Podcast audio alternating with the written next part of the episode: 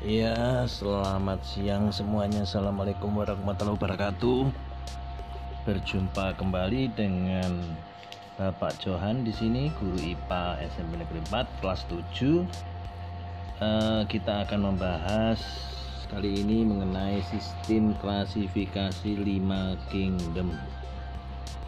Ya, anak-anak sekalian semuanya tolong diperhatikan. Ini pembelajaran podcast Uh, terima kasih bagi yang sudah mendengarkan siaran podcast saya di IPA kelas 7. Sistem klasifikasi yang berkembang saat ini adalah membagi makhluk hidup menjadi lima kingdom. Ada lima kingdom itu yaitu kingdom Monera, Protista, Fungi, Plantai, dan Animalia. Saya akan membahas satu persatu Nah, tolong diperhatikan dengan baik kalau perlu dicatat dan buka buku paket kalian, buku LKS dan buku-buku lainnya di perpustakaan silakan dibuka. Oke. Kita mulai dari yang pertama adalah Kingdom Monera. Makhluk hidup yang termasuk dalam kelompok Kingdom Monera memiliki ukuran mikroskopis antara 1 sampai 10 mikrometer. Untuk melihatnya dibutuhkan mikroskop yang memiliki perbesaran lebih dari seribu kali. Ciri-ciri Kengdumen monera adalah selnya tidak memiliki membran inti atau prokariotik. Ia hanya bersel satu dan berkembang biak dengan pembelahan langsung. Makhluk hidup yang termasuk dalam kingdom monera yaitu bakteri dan ganggang biru. Oke, kalian mesti sudah tahu ya mengenai bakteri. Bakteri ini memiliki struktur tubuh yang masih sangat sederhana. Bakteri dapat hidup di mana-mana, ya, misalnya di kulit, tanah, dan sebagainya. Berdasarkan bentuknya, bakteri dibedakan menjadi tiga, yaitu berbentuk batang, bulat, dan spiral. Contoh bentuk batang antara lain Escherichia coli, Salmonella typhi, dan Acetobacter silinum ya, dan kalian bisa melihat contoh-contoh bakteri yang berbentuk berbeda. Yang kedua adalah ganggang biru. Ganggang biru juga termasuk organisme yang memiliki struktur tubuh sederhana. Ganggang biru ini berwarna biru kehijauan serta mengandung klorofil A dan pigmen biru vigosianin pada membran tilakoidnya. Ganggang biru dapat melakukan fotosintesis karena mengandung klorofil. Contoh ganggang biru adalah Anabaena philosakwe dan mikrosistis yang menyebabkan kematian makhluk hidup di dalam air. Contoh ganggang biru yang menguntungkan antara lain Cleocapsa, Nostoc, dan Anabaena yang dapat menangkap nitrogen di udara serta spirulina sebagai sumber protein sel tunggal atau PST.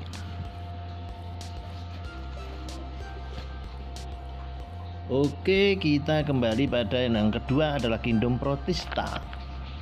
Makhluk hidup yang masuk dalam kingdom protista memiliki ciri-ciri bersel tunggal dan beberapa multiseluler selnya memiliki membran inti. Dapat berkembang biak secara aseksual maupun seksual. Protista dibedakan menjadi tiga, yaitu protista mirip hewan, protista mirip tumbuhan, dan protista mirip jamur protozoa yang mirip hewan berdasarkan alat geraknya dibedakan menjadi empat yaitu Rhizopoda atau Sarcodinia, Flagellata atau Mastigopora, Ciliata atau Ciliopora, Sporozoa atau api kompleksa. Kalian bisa mempelajari macam-macam kingdom protista ini ya dalam buku-buku kalian. Protista mirip tumbuhan uniseluler sering disebut sebagai fitoplankton, sedangkan protista mirip tumbuhan multiseluler sering disebut alga atau ganggang. Berdasarkan dominasi pigmennya, ganggang dibedakan menjadi beberapa kelompok, yaitu ganggang hijau, ganggang keemasan, ganggang coklat, dan ganggang merah.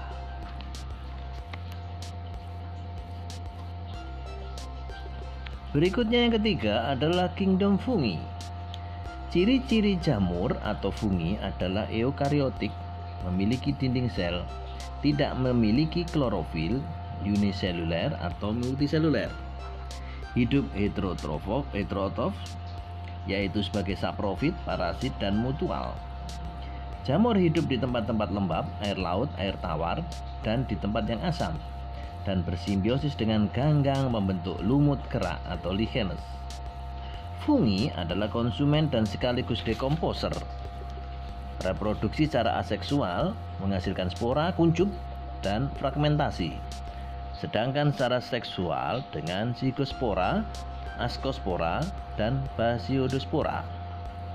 Jamur dibedakan menjadi empat, yaitu sebagai berikut. Zygomicota, ascomicota, basidiomicota, dan deuteromicota. Berikut kita belajar yang keempat adalah kingdom plantae. Kingdom plantae merupakan organisme multiselular dan eukariotik. Sel-selnya terlindung oleh dinding yang terbuat dari selulosa dan mempunyai klorofil yang terkumpul dalam plastida. Klorofil adalah pigmen yang mampu menyelenggarakan fotosintesis, sehingga tumbuhan bersifat autotrof. Tumbuhan berkembang biak secara seksual dan aseksual, Sel-sel tumbuhan multiselular membentuk jaringan dan organ. Dunia tumbuhan digolongkan menjadi lumut atau tumbuhan tak berpembuluh, paku-pakuan, dan tumbuhan biji atau tumbuhan berpembuluh. Yang pertama, tumbuhan lumut atau bryophyta.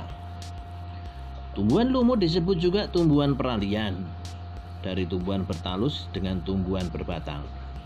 Ciri-ciri tumbuhan lumut yaitu belum memiliki berkas pembuluh, belum memiliki akar, batang, dan daun yang sejati.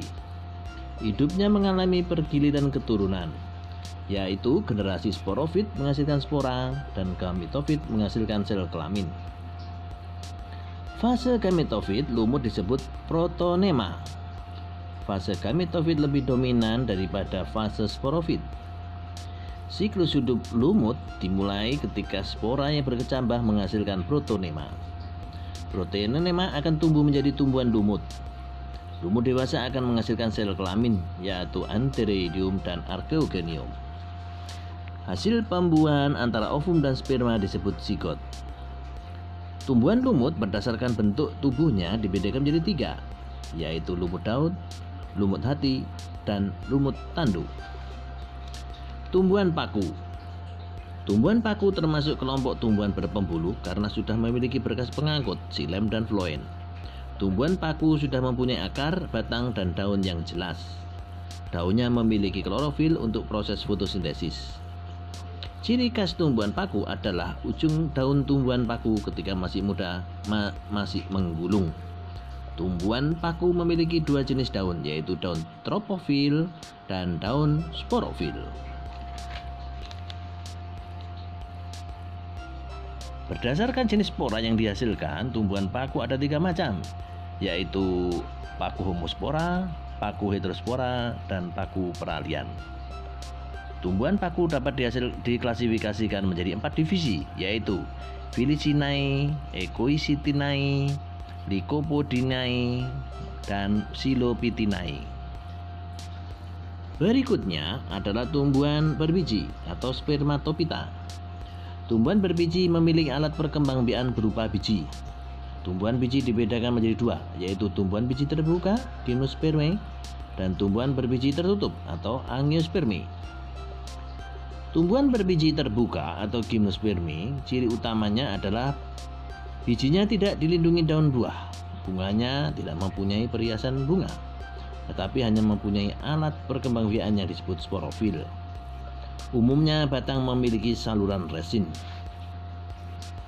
Gymnosperme dikelompokkan menjadi empat kelas, yaitu Cicadales, Ginkgoales, Genetales, dan Coniferalis. Yang kedua adalah tumbuhan biji tertutup atau Angiospermae. Tumbuhan biji tertutup memiliki ciri antara lain bakal biji tersimpan dalam daun buah memiliki bunga sebagai alat perkembangbiakan dan mengalami pembuahan ganda yaitu antara sel spermatozoid dengan sel telur akan menghasilkan zigot. Tumbuhan biji tertutup dibedakan menjadi dua kelas, yaitu monokotil atau berkeping satu dan dikotil atau berkeping dua. Monokotil, tumbuhan monokotil punya ciri-ciri antara lain akar serabut, tulang daun melengkung atau sejajar, memiliki kaliptra, biji berkeping satu, kelopak bunga berkelepatan tiga. Sedangkan dikotil, tumbuhan dikotil punya ciri-ciri antara lain akar tunggang, tulang daun menyirip atau menjari, tidak terdapat kaliptra, biji berkeping dua, bunga berkelipatan empat atau lima, serta batang bercabang dan berkambium. Contohnya yaitu Papilionaceae, Solanaceae, Myrtaceae, dan Euphorbiaceae dan masih banyak lagi.